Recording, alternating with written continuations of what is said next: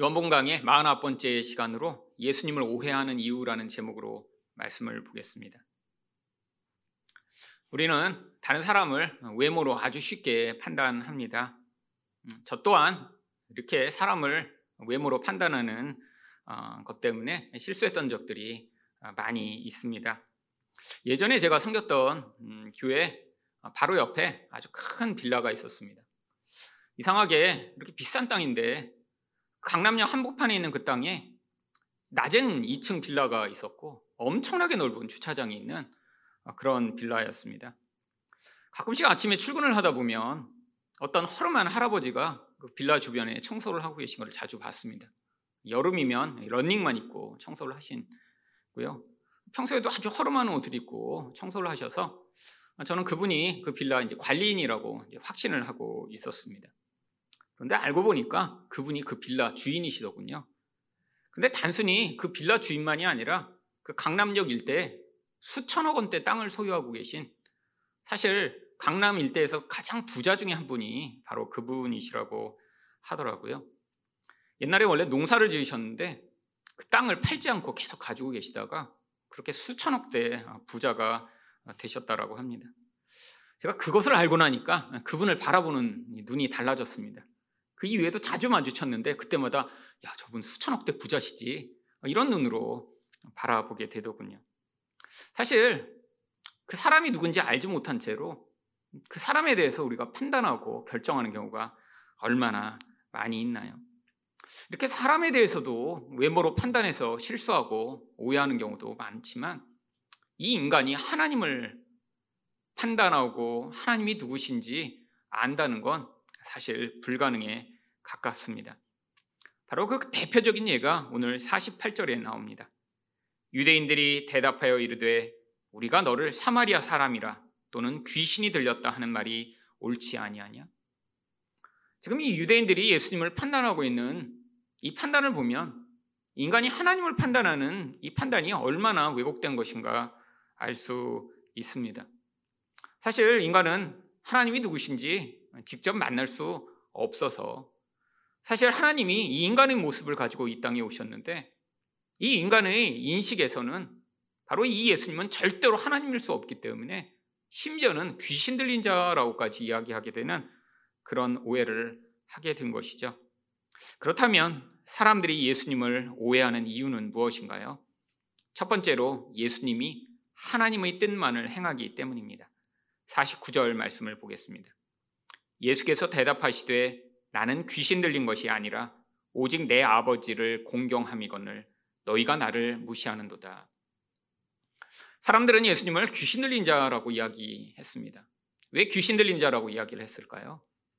바로 예수님이 자기들이 생각하는 그냥 평범한 인간이 아니고 너무나 독특하고 너무나 이상해서 이해할 수 없는 존재인데 이 예수님이 귀신을 쫓아내시기 때문에 그를 그 귀신과 한 무리로 묶어 귀신 들린 자라고 평가한 것이죠. 근데 예수님은 아, 나는 귀신 들린 게 아니야 라고 얘기하시며 왜 내가 내 아버지를 공경하기 때문에 니네가 나를 무시한다라고 말씀하시고 계신 것일까요? 여러분, 이 공경이라고 하는 것은 하나님만을 유일한 의존과 또 의일한 판단의 대상으로 삼는다라고 하는 것입니다. 그분이 말씀대로만 행하신다는 거예요. 하나님을 공경하시기 때문에 예수님은 하나님의 뜻에 따라서만 행하시는 분이십니다. 그런데 이 하나님의 뜻이라는 것이 인간이 생각하고 인간이 뜻하는 것과는 늘 충돌하게 되어 있죠. 만약에 예수님이 사람들이 좋아하는 일을 하셨다면 이렇게 귀신 들린 자로 역임을 받지 않으셨을 것입니다. 아, 사람들이 인기를 얻고 아, 권력자들에게는 아첨하며 많은 사람들이 좋아할 만한 일만 하셨다면 아마 이런 대우를 받지 않으셨겠죠. 그런데 도대체 예수님이 하나님을 공경하여 그분의 뜻에 따라 행하신 그 하나님의 뜻이 무엇인가요? 51절에 그 내용이 나옵니다. 진실로 진실로 너희에게 이르노니 사람이 내 말을 지키면 영원히 죽음을 보지 아니하리라. 결국 죽을 수밖에 없는 이 인간들에게 영생을 주시고자 하는 이 하나님 뜻을 위해 예수님이 이 땅에 오셔서 사실 그것과 관계된 일을 하고 계시다라고 하는 것이죠. 여러분, 예수님이 귀신을 쫓아내신 것, 이것도 사실은 이 하나님만을 공경하기 때문에 그분의 뜻에 따르시고자 귀신을 쫓아내신 것입니다. 여러분, 이게 영생과 관련된 문제이기 때문에 예수님이 귀신을 쫓아내신 것이지 예수님이 단순히 귀신을 쫓아내셔서 고통하는 한두 사람 구원하시고 또 예수님이 자신의 능력을 보이시기 위해 이런 일을 행하신 것이 아니시죠. 여러분, 이 영생에 관심이 없는 자들은 사실 예수님이 귀신을 쫓아내신 건 이해를 할 수 없습니다. 근데 도대체 영생과 이 귀신을 쫓아내신 것이 무슨 관련이 있는 것일까요? 여러분, 마귀는 이 귀신이라고 하는 존재, 원래 이 헬라어를 번역하면 귀신이 아니라 더러운 영이라고 하는 단어입니다.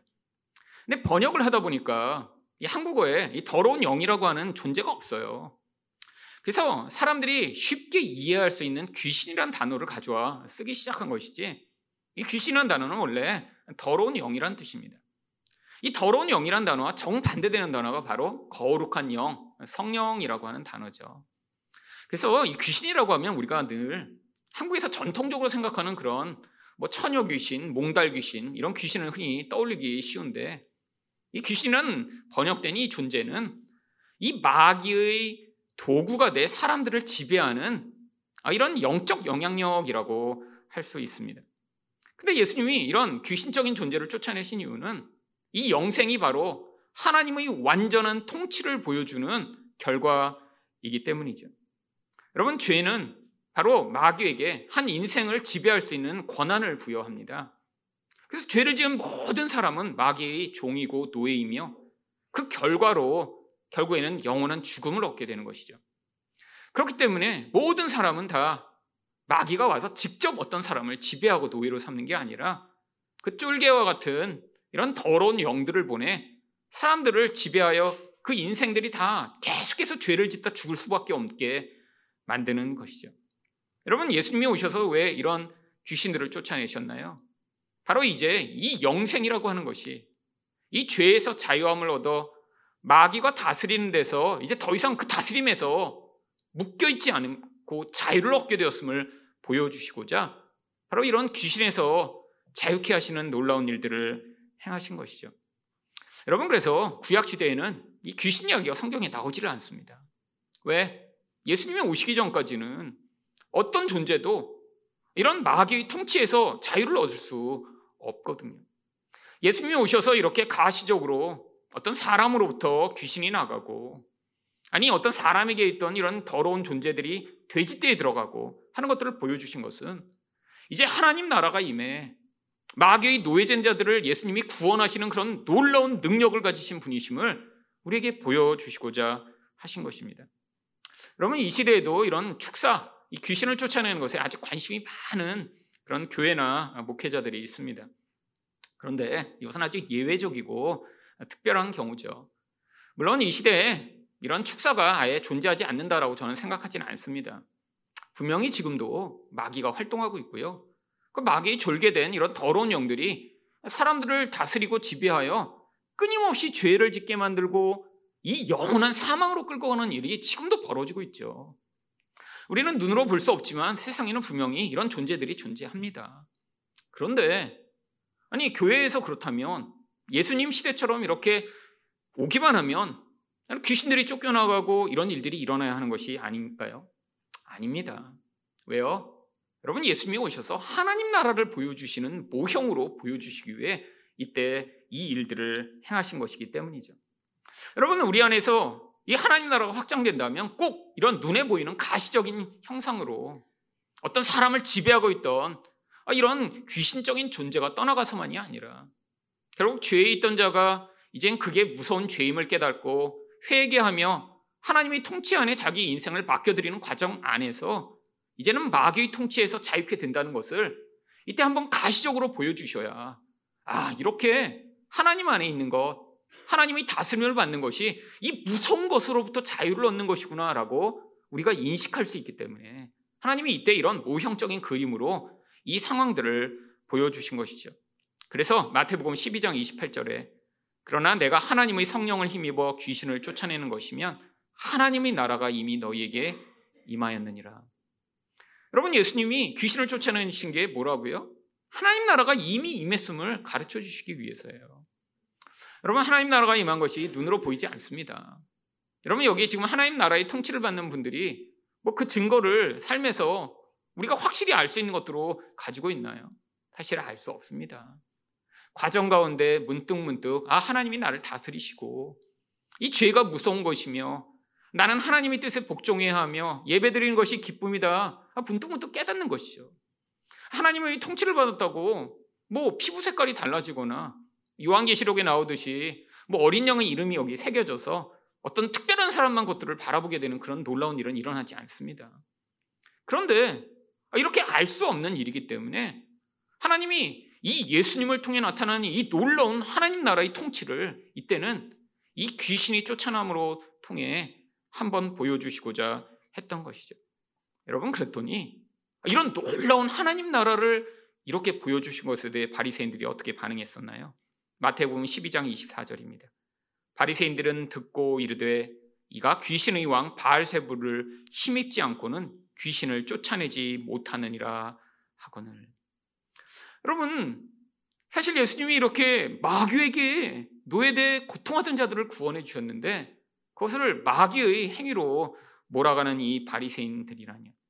여러분 근데 이게 말도 되지 않는 게 여러분 이렇게 귀신의 왕이 존재한다면 여러분 그 왕이 자기 부하들을 왜 사람으로부터 쫓아나가게 허용할 것인가요? 여러분 자기 세력을 더 확장하고 사람들이 더 귀신에 사로잡혀 있도록 만드는 것이 바알세불일 텐데 사실 이 반대되는 상황이 벌어진다는 것 자체가 지금 말이 안 되는 것이죠. 그래서 예수님이 마태복음 12장 29절에서 뭐라고 말씀하시나요? 사람이 먼저 강한 자를 결박하지 않고서야 어떻게 그 강한 자의 집에 들어가 그 세간을 강탈하겠느냐? 결박한 후에야 그 집을 강탈하리라. 여러분 예수님이 뭘 보여주시고자 한 거예요? 내가 제일 강한 자야.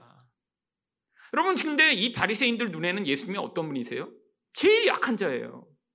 아니 원래 강한 자처럼 그런 보이시는 분이 이런 능력을 행하시면 야 저분을 우리 왕으로 삼으면 좋지 않을까?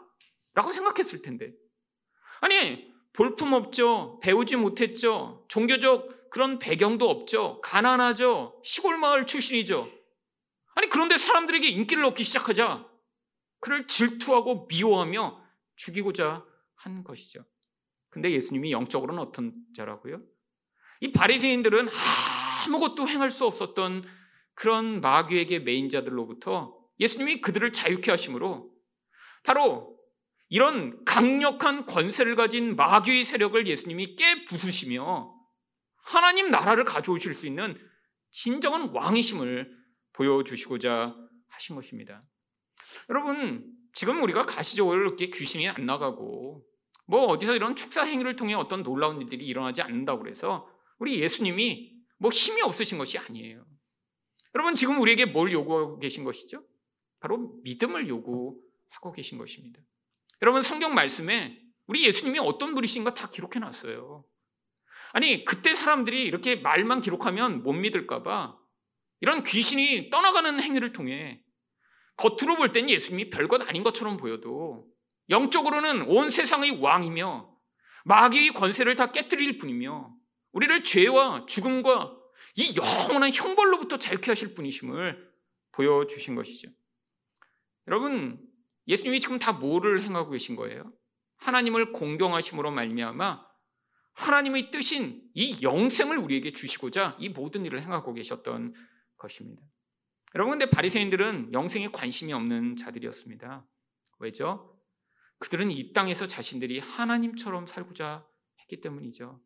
여러분 바리새인들의 유일한 관심은 돈이며 사람들로부터 인기를 얻는 것이며 내가 세상에서 영광을 얻는 것이 그들의 유일한 관심이었죠.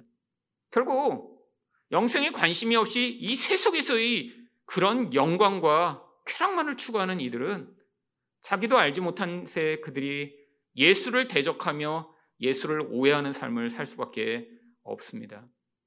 여러분, 이게 놀라운 복이죠. 사실 우리도 다 이 세상에서의 영광과 세상에서의 축복을 원하지 않나요? 근데 하나님이 이런 우리들 사이에 정말 하나님 나라를 향한 마음을 불어 넣어 주시고 영생에 대한 열망을 우리 안에 문득문득 열망하게 하시며 결국 이 세상 속에서도 하나님을 사랑하며 이런 눈에 볼 때 별 유익이 없는 것처럼 보이는 예수를 사랑하는 마음을 우리 마음에 갖게 하신다는 것 자체가 바로 우리가 이런 무지와 오해로부터 놀라운 은혜로 말미암아 자유를 얻어가고 있는 증거입니다. 두 번째로 사람들이 예수를 오해하는 이유는 무엇인가요? 예수님이 하나님의 영광만을 구하기 때문입니다. 52절 말씀입니다. 유대인들이 이르되 지금 내가 귀신 들린 줄을 아노라. 아브라함과 선지자들도 죽었거늘 내 말은 사람이 내 말을 지키면 영원히 죽음을 맛보지 아니하리라 하니. 여러분 이들이 이렇게 예수님이 귀신 들렸다고 확신하는 이런 명확한 근거가 무엇인가요? 이들은 이 육적 삶 외에는 지금 영적인 것을 생각하고 있지 않기 때문에 예수님이 주신다라고 하는 이 영생에 대해 지금 이해를 할 수 없기 때문입니다. 예수님이 내 말을 지키면 죽지 않아. 물론 육체적으로는 죽죠. 여러분 성경에 나오는 모든 사람들이 다 육체적으로 죽었습니다. 아주 소수의 특별한 은혜를 받은 사람만 하나님이 이렇게 데려가셨죠. 사실 다 죽었어요. 여러분 심지어는 여러분 나서로 죽었다가 살아났잖아요. 아, 그 다음에 영원히 살았나요? 얼마 지나지 않아 또 죽었을 것입니다. 그런데 예수님이 주시겠다고 하는 이 죽음을 보지 않는 생명은 무엇인가요? 바로 영생입니다. 여러분 하나님의 눈에는 이 육적인 것은 그냥 우리가 입었다 벗는 옷과 같은 거예요. 하나님의 눈에는 하나님이 영이시기 때문에 인간을 바로 그 영을 담는 그런 옷처럼 사라져버릴 것을 우리에게 주신 거예요. 물론 이 육신은 이 옷보다 오래 갑니다. 이 육신은 70년, 80년, 90년까지도 가죠. 그래서 우리가 볼 때는 이게 중요하고 영원히 갈 것 같은데 하나님의 영원한 시각에서는 이 육신은 마치 우리가 잠깐 입었다 벗는 옷처럼 이 땅에 특별한 목적을 위해 주어진 그리고 후를 벗어버리고 우리 안에 주시는 이 영혼이 하나님 나라에 가 하나님과 영원히 함께 될 그 영혼의 생명을 우리에게 주시고자 하시는 것이죠.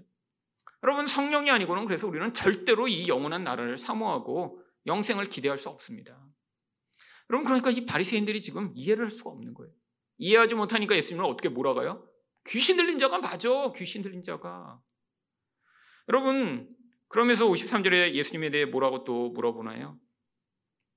너는 이미 죽은 우리 조상 아브라함보다 크냐? 또 선지자들도 죽었거늘 너는 너를 누구라 하느냐? 여러분 이들이 생각할 때 인간 중에 가장 위대한 사람이 아브라함이었던 것 같습니다. 아, 그래서 야 네가 얼마나 강력하고 크길래 죽지 않는다고 해? 아니 우리 아브라함도 어, 그렇게 오래 살고 그렇게 하나님의 복을 받았는데도 다 죽었고 선지자들도 다 그런데 네가 뭔데 어떻게 영원히 산다고 얘기하는 거야? 너는 도대체 누구냐? 라고 이야기를 하죠. 여러분 이렇게 사람들에게 무시를 당할 때 사실 자기가 누구인지 드러내고 싶어 하는 것이 사실 우리들입니다. 아니, 근데 뭐 드러낼 게 없어요. 그러면 할 수 없죠. 여러분, 근데 자기가 굉장히 엄청난 존재예요. 근데 사, 다른 사람이 자기를 못 알아봐요. 그때 말하고 싶지 않을까요? 여러분, 만약에 여러분이 큰 회사의 사장님이세요. 근데 그 건물과 회사를 다 소유하고 있어요. 근데 출근하려고 가는데 갑자기 거기서 신입 직원이 당신 누구세요? 왜 들어오려고 그래? 남의 회사에. 출입 카드도 없이. 그러면, 여러분, 사장님이거나 회장님이면, 아, 내가 여기 회장이고 이거 내 소유인데 당신 누구야? 얘기하고 싶지 않을까요? 그렇잖아요. 내가 괜찮은 존재고, 아, 내가 힘 있는 존재고, 아, 내가 분명히 그 존재들보다 탁월한 존재면 내 실체가 무엇인가 밝혀서 그들을 압도하고 싶은 것이 우리 마음 아닌가요? 근데 예수님이 뭐라고 얘기하시나요? 54절입니다. 예수께서 대답하시되 내가 내게 영광을 돌리면 내 영광이 아무것도 아니거니와. 여러분 예수님이 자기가 하나님이시라는 사실을 밝히고 내가 얼마나 위대한 존재인가를 드러내면 그거는 아무것도 아니라는 거예요. 왜죠? 내게 영광을 돌리시는 이는 내 아버지시니 곧 너희가 너희 하나님이라 칭하시는 그 이니라. 여러분 예수님은 철저히 하나님의 영광만을 드러내기 위해 이 땅에 오셨습니다. 아니 예수님도 하나님이세요. 근데 독자적으로 행동해 내가 어떤 존재이고 내가 내 영광을 취하기 위해 행동하지 않는다는 거예요. 인간과는 철저히 다른 존재죠. 오직 하나님 한 분이 어떤 분이신가 드러내 그분의 모습을 보여주시기 위해 이 땅에 오신 것이죠. 여러분, 영광이 도대체 무엇이죠? 한 존재의 본질과 한 존재의 성품을 보여주는 것이 영광입니다. 여러분, 그런데 예수님이 어떻게 하나님의 영광을 보여주시나요? 바로 예수님이 하나님의 영광을 하나님이 어떠신 분이신가를 보여주심으로 드러내시는 것이죠. 여러분, 예수님이 하나님의 영광을 가장 놀랍게 가장 많이 보여주신 자리가 어딘가요? 바로 십자가입니다. 그래서 요한복음 12장 23절에서 예수께서 대답하여 이르시되 인자가 영광을 얻을 때가 왔도다. 이때가 언제예요? 십자가입니다. 여러분 우리가 생각할 때 영광이라면 뭔가 올림픽에서 금메달을 땄을 때 이게 영광이죠. 아니 이렇게 오디션 프로그램 나가서 1등 했을 때 아, 그게 영광이죠. 여러분 그렇게 높은 자리에 올라가서 그게 영광이라고 생각해 많은 사람들이 골 넣고 하나님께 영광을 돌립니다 했고요. 미스코리아 당선되고도 이 영광을 하나님께 돌립니다라고 했던 적이 있죠. 여러분 물론 한번 그 자리에서 하나님을 인정하고 높이는 거 그거 뭐 잘못됐다고 할 수 없습니다. 그것도 굉장한 용기가 필요한 거거든요. 사실은 세상에는 예수 믿는 거 싫어하는 사람들이 이렇게 많은데 그 자리에서 자기의 신앙을 드러내는 건 용기 있는 행위죠. 여러분 그런데 예수님은 놀라운 영광을 어디에서 보여주셨어요? 십자가였습니다. 아니 어떻게 십자가가 영광스러울 수 있죠? 여러분 바로 십자가에서 우리 하나님이 어떠신 분이신가 가장 놀랍게 가장 아름답게 드러났기 때문이죠. 여러분 십자가는 하나님의 사랑, 하나님의 공의, 하나님의 섭리, 하나님의 능력, 하나님의 용서, 하나님의 긍휼, 하나님의 낮아지심이 전부 다 담겨 우리에게 드러난 것입니다. 여러분 인간에게선 찾아볼 수 없는 모습이요. 오직 하나님만 가지고 계신 하나님의 본질이요. 인간은 높아지기를 원합니다. 인간은 자기가 사랑받기를 원하죠. 인간은 내가 힘을 가지고 내 마음에 안 드는 자들을 다 짓밟기를 원하고요. 인간은 용서하기를 원하지 않고 보복하기를 원합니다. 이게 인간의 속성이에요. 근데 하나님은요, 죄인도 사랑하십니다. 아니, 원수도 사랑하세요. 아니, 공의를 행하실 수 있는 분인데, 근데 그 공의를 자기에게 행해 자기를 죽이시는 분이 하나님이세요. 하나님은 오래 참으십니다. 하나님은 완벽하세요. 근데 이게 십자가에서 드러난다는 거예요. 여러분, 인간 세상에 우리가 온전한 사랑을 맛볼 수 있나요? 여러분, 우리가 생각하는 그 사랑이라고 해도 다 왜곡되었습니다. 세상에서 여러분, 이 연인 간의 사랑이요? 이거 유효기간이 엄청 짧죠. 그러면 이렇게 짧은 사랑이 무슨 온전한 사랑이라고 할 수 있나요? 여러분, 요즘처럼 이렇게 만나고 헤어지기를 쉽게 하는 이런 시대에는 뭐 만났다 며칠 안 돼서 아유 실증 났어 또 다른 사람 사귀고 이걸 사랑이라고 할 수 있나요? 여러분 아, 결혼한 사람들은 그러면 온전한 사랑을 하나요? 다 조건에 따라 자기 좋아하는 선택을 하는 거죠. 그럼 자녀에게는 온전한 사랑을 하나요? 자기 마음에 들 때만 주로 사랑을 하죠. 이거 사랑이라고 할 수 없습니다. 아니 어떤 일부의 모습은 닮아 있을 수 있어요. 연인들이 사랑하는 모습을 볼 때 그 사랑의 일부가 닮아 있지 그건 사랑이라고 할 수 없어요. 근데 하나님은 우리에게 온전한 사랑을 보여주십니다. 그 사랑의 본질이 죄인과 원수된 자까지도 사랑하시는 사랑이죠. 여러분, 이 사랑의 본질은 우리 하나님만이 보여주실 수 있어요. 여러분, 공의요? 세상에는 사실 공의가 없습니다. 여러분, 세상에 이 공의가 없기 때문에 여러분, 이 세상을 보면 우리가 분노하는 것 아닌가요? 여러분, 어떤 사람들은 죄를 져도 그 죄에 대한 대가를 치르지 않습니다. 우리가 볼 때 여러분 너무 답답할 때가 많아요. 여러분, 하나님은 그렇지 않으세요. 하나님은 외모만이 아니라 인간의 내면과 동기까지도 다 파악하시는 분이세요. 하나도 하나님의 시선에서 벗어날 수 있는 존재가 없어요. 그래서 우리 하나님 앞에서 판결이 내려지면 아무도 반박하거나 거짓말을 할 수 없습니다. 아무도 죄를 지지 않았는데 무고하게 고통당하는 일도 없어요. 여러분, 하나님만 오래 참으십니다. 얼마나 오래 참으세요? 우리가 생각할 때 너무 오래 참으세요. 사실 빨리 해결하셨으면 좋겠는데 잘 안 해결하시는 것처럼 오래 참으세요. 어떤 때는 그게 수천 년이 되기도 할 만큼 오래 참으세요. 여러분, 이게 바로 십자가에서 다 드러났죠. 우리가 생각하는 모습과 하나님이 보여주시고 하는 영광이 전혀 다른 거예요. 여러분, 이 하나님의 영광, 사람들은 그래서 이해하고 받아들일 수 없는 것입니다. 여러분, 지금도 하나님은 우리를 통해서 예수와 똑같은 방식으로 하나님의 영광을 드러내시고자 하십니다. 여러분, 우리가 노력하고 애쓰면 하나님의 영광의 어떤 흔적이라도 보여줄 수 있을까요? 아니, 불가능합니다. 여러분, 차원이 다른 거예요. 여러분, 사람이 애쓰고 노력해 누군가를 열심히 사랑하려고 하면 할수록 여러분, 그것은 자기 의가 되고 결국에는 갈등과 미움의 근거가 되는 경우가 훨씬 많죠. 여러분, 가까운 사이에도 그렇습니다. 여러분, 인간은 여기서 벗어날 수 없어요. 여러분, 이런 사랑에서 누군가 하나님의 사랑을 보게 될까요? 아니요. 여러분, 그래서 누군가 어떤 사람이 계속해서 잘해준다. 여러분, 사실 그럼 인간은 부담을 느낍니다. 세상에선 그런 사람 없거든요. 여러분, 모르는 사람이 잘해준다? 거의 대부분 그럼 사기꾼입니다. 여러분, 세상에 그런 사람 없어요. 모르는 사람이 어떻게 잘해줘요? 사기를 칠 목적으로만 잘해줄 수밖에 없습니다. 여러분, 근데 하나님의 사랑은 그렇지 않아요. 여러분, 우리 안에 이 하나님의 사랑이 나타나기 위해 그래서 무슨 일이 필요한가요? 원래부터 사랑이 많고, 원래부터 친절하고, 원래부터 성품이 좋은 사람이 이런 사랑을 하게 되는 것이 아닙니다. 한계가 있어요, 한계가. 여러분, 하나님의 사랑은 바로 그 자아가 죽어야 나타나는 사랑입니다.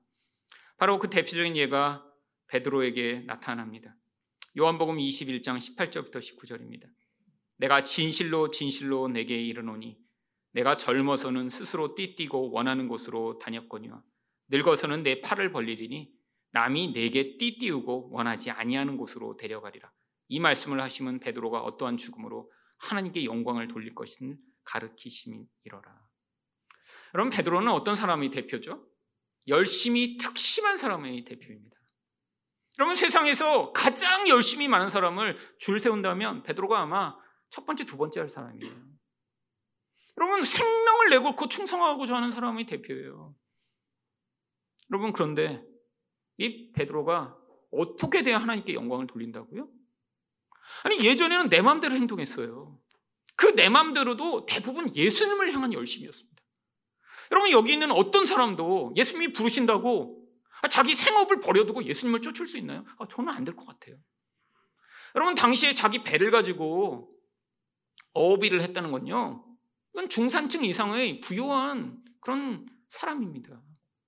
지금도 배 엄청 비싸요. 여러분 어선을 가지고 자기 이렇게 바다에서 이렇게 배, 고기 잡는 분들은 사실 그 지역에서 지주입니다. 나름대로. 당시 더 심하죠. 베드로는 자기 배가 있었어요. 가문이 다 달라붙어서 그 일을 하며 사실 먹고 살 수 있어요. 예수님이 부른다고 뛰어들어 그냥 바로 그 일에 헌신해 버립니다. 생명을 내걸고 예수님을 쫓을 수 있는 사람이었어요. 자기 뜻대로 행했는데 예수님이 나중에 어떻게 된대요? 이전에는 네가 네 마음대로 다니고 네 원한 대로 했는데 나중에는 어떻게 돼요? 늙어서는 내 팔을 벌리고 남이 내게 띠띠우고 원하지 않는 곳으로 데려가요. 자기 힘과 자기 노력과 자기 의지를 다 포기하고 남의 손에 끌려가는 것 같은 비참한 모습이 된대요. 근데 그 결국이 뭐예요? 어떠한 죽음으로 하나님께 영광을 돌리게 될지를 보여주시는 거래요. 그럼 베드로가 나중에 어떻게 죽었나요? 십자가에 거꾸로 매달려 아, 죽임을 당했습니다. 여러분 인간이 경험할 수 있는 가장 비참한 형국이죠. 아니, 십자가에 그냥 매달리는 것도 고통스러운데 예수님이 십자가에 이렇게 매달렸으니까 자기는 예수님처럼 매달리지 못하겠다고 거꾸로 매달라고 그래서 십자가에 거꾸로 머리가 아래로 당하게 매달려 거기서 죽었어요. 근데 이게 뭐라고요? 하나님께 영광을 돌리는 행위래요. 왜요? 어떤 인간도 이런 죽음, 이 낮아짐, 이것을 선택할 수 없으니까요. 여러분, 이게 하나님의 영광이 드러나는 방식입니다. 세상에선 죽을 때까지 칼 들고 싸워야죠. 결사항전해야죠. 내가 어떤 존재인가 드러내야죠. 여러분 그런데 하나님의 영광은 그런 데서 나타나지 않습니다. 이건 세상의 방식이에요. 여러분 하나님의 영광은 우리가 낮아질 때, 연약할 때, 어쩌면 우리 자아가 아무것도 못하는 채로 쪼그라들 때 거기서 하나님이 일하시기 시작합니다. 인간적 사랑을 더 이상 행할 수 없을처럼 힘들어졌을 때 하나님의 사랑이 그때 그 사람을 통해 나타날 수 있어요. 여러분, 우리는 언제 그 사랑이 어떻게 하나님의 모습이 나타날지 예측할 수 없습니다. 내가 하나님의 영광을 보여주고 싶다고 보이는 게 아니에요. 하나님이 이런 연약해진 자, 이젠 내 뜻과 내 열심과 내 노력과 내 힘으로 할 수 없다라고 고백한 자의 인생 가운데 성령으로 찾아오셔서 우리는 보여줄 수 있는 하나님의 모습을 문득문득 이런 사랑으로, 이런 용서로, 이런 낮아짐으로, 이런 포기로 보여주시기 시작할 때 그제서야 문득문득 나타나는 게 하나님의 영광이기 때문이죠. 여러분 모든 운동에도 사실을 고수가 되면 힘을 빼야 어, 되고 힘이 빠집니다. 모든 운동 처음 배울 때 늘 코치가 하는 말이 있어요. 힘 빼라고, 힘 빼라고. 저도 탁구 배울 때 왜 이렇게 힘들여 치네요. 제가 처음 이전에 교회 그 밑에 탁구장에서 제가 1년 정도 레슨 받았거든요. 처음 레슨 받을 때 가서 15분 레슨 받고 오면 이 팔이 아파서 못 움직이겠는 거예요. 근데 이게 처음 써서가 아니라 너무 힘을 줘서 그래요. 그냥 빡! 빡! 이렇게 하니까. 코치가 맨날 그래요. 아, 목사님 힘 좀 빼세요. 목사님 힘 좀 빼세요. 한 3개월쯤 이렇게 치다 보니까 아, 이게 세게 친다고 이게 잘 나가고 하는 게 아니라 힘을 빼고 정말 자연스럽게 자세가 맞아서 공이 맞아야 가는 거구나. 몇 그리 지나서 알게 됐어요. 한 1년쯤 되니까 이제는 치고 나면 이제 그렇게 힘들지 않아요. 근데 1년까지 배우다 이제 더 고수가 될까봐 거기서 멈췄습니다. 아, 거기 좀 더 쳤으면 제가 고수가 됐을 텐데 거기서 멈췄어요. 그래서 지금은 이제 다시 도로묵이 됐는데 근데 결정적인 게 그거더라고요. 힘을 빼라. 근데 얼마 전에 제가 이제 유튜브에서 누가 골프 배우는 거 나오는데 거기도 그 얘기 하더라고요. 힘을 빼라고. 이 그립을 너무 세게 잡고 확 휘두르니까 공이 안 나가는데 힘을 빼라고 그러니까 잘 나가는 거예요. 아, 모든 운동이 다 힘을 빼야 되는구나. 여러분, 근데 이게 바로 영적 진리이기도 합니다. 여러분, 우리가 힘을 내면서 뭔가 내가 하나님을 위해 열심히 해야지. 내 힘과 내 능력과 내 열정으로 이루어 봐야지. 하나님의 영광 하나도 안 나타납니다. 왠지 아세요? 그거 자기 영광이죠. 나중에 어떻게 될까요? 무슨 일이 일어나고 나면 내가, 내가. 여러분, 하나님의 영광이 드러난 곳에는 자기는 존재할 수 없는 것입니다. 아, 그래야 그게 진짜 하나님의 영광이죠. 그래야 그게 온전하고 그게 아름답습니다. 여러분, 그래서 하나님이 우리 인생 가운데 하나님의 영광을 보여주시기 전에 이 철저하게 힘을 빼는 과정들을 지나가게 하십니다.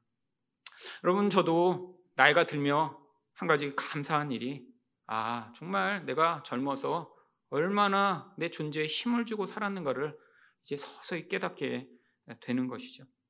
정말 제가 30대 때 정말 여러 가지로 힘을 많이 줬던 것 같아요. 아니, 진짜 세상적 힘도 하나도 없으면서 그러니까 생각만으로 나는 성실해. 나는 남보다 더 기도 많이 해. 나는 이런 존재야. 그걸 가지고 나를 판단하고 다른 사람을 판단하며 늘 불안과 늘 비교의식과 늘 고통 속에 시달렸죠. 여러분 근데 저도 나이 들고 이전보다 힘이 많이 빠진 것 같아요. 아, 그래서 옛날과 같은 그런 생각으로 나를 판단하지도 않고 다른 사람을 바라보며 평가하지도 않으며 아 정말 하나님의 은혜가 아니고는 아무것도 불가능하구나라는 사실을 점점 고백하게 됩니다. 여러분 이게 바로 하나님의 영광을 드러내는 길입니다. 세상은 이런 영광 원하지 않죠. 자기가 드러나길 원하니까. 바리새인들이 이렇게 예수님을 죽이고 싶도록 미워했던 이유도 그들의 영광이 지금 가려지고 있어서 그래요. 사람들이 그들이 아니라 이제는 예수님을 와 저분 대단한데라고 예수님을 인정하고 높이기 시작하면서 거기에서 지금 분노하고 비움이 가득해진 것이죠. 여러분 이 오해의 근거 여기서 벗어나야 합니다. 여러분 이 어두운 가운데 이들은 결국 어떤 평가를 받나요? 55절입니다. 너희는 그를 알지 못하되 나는 아노니 만일 내가 알지 못한다 하면 나도 너희같이 거짓말쟁이가 되리라. 나는 그를 알고 또 그의 말씀을 지키노라. 여러분 이거 참 되게 안타까운 선고입니다. 이 바리새인들은 이렇게 열심히 종교 생활을 했던 것이 자기들이 하나님을 알고 하나님을 드러내기 위해서라고 했는데 예수님은 그들을 향해 너희는 내 아버지 하나님을 모를 뿐 아니라 거짓말쟁이들이다라고 평가하시니까요. 그리고 예수님이 56절 또 57절에서 뭐라고 말씀하시나요? 너희 조상 아브라함은 나이 때 볼 것을 즐거워하다 보고 기뻐하였느니라. 유대인들이 이르되 내가 아직 50세도 못 되었는데 아브라함을 보았느냐? 결국 예수님이 말씀하시는 이 영적 진리에 대해 지금 깨닫지 못한 자들은 예수님이 말마다 지금 계속해서 육적인 차원으로 이야기를 합니다. 지금 아브라함이 보기를 원했던 때는 무엇인가요?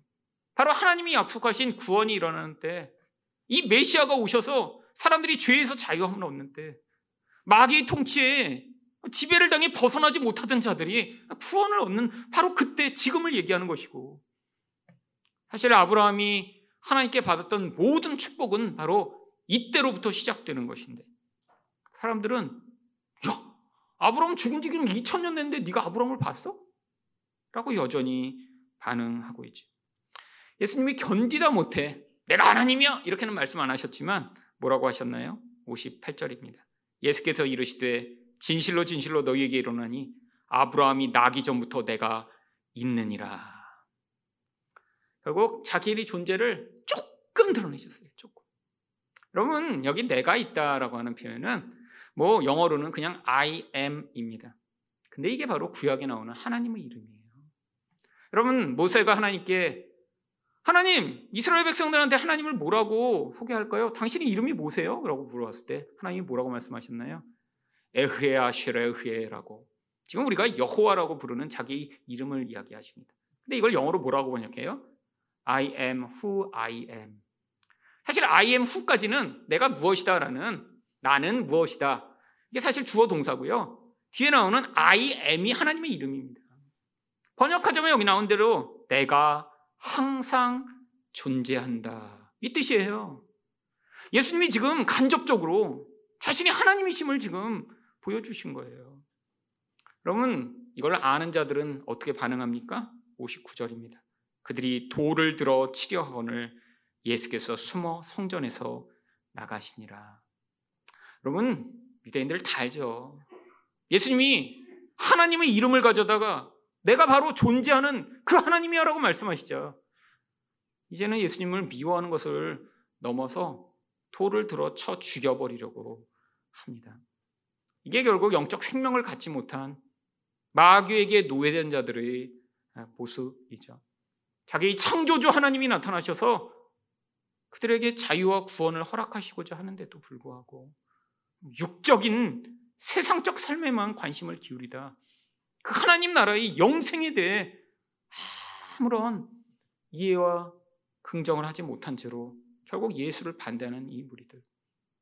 여러분, 여러분은 정말 하나님 나라의 영생에 대해 관심이 있으신가요? 여러분은 정말 하나님의 영광을 보여주시는 그런 인생을 살고자 이 땅을 살고 계신가요?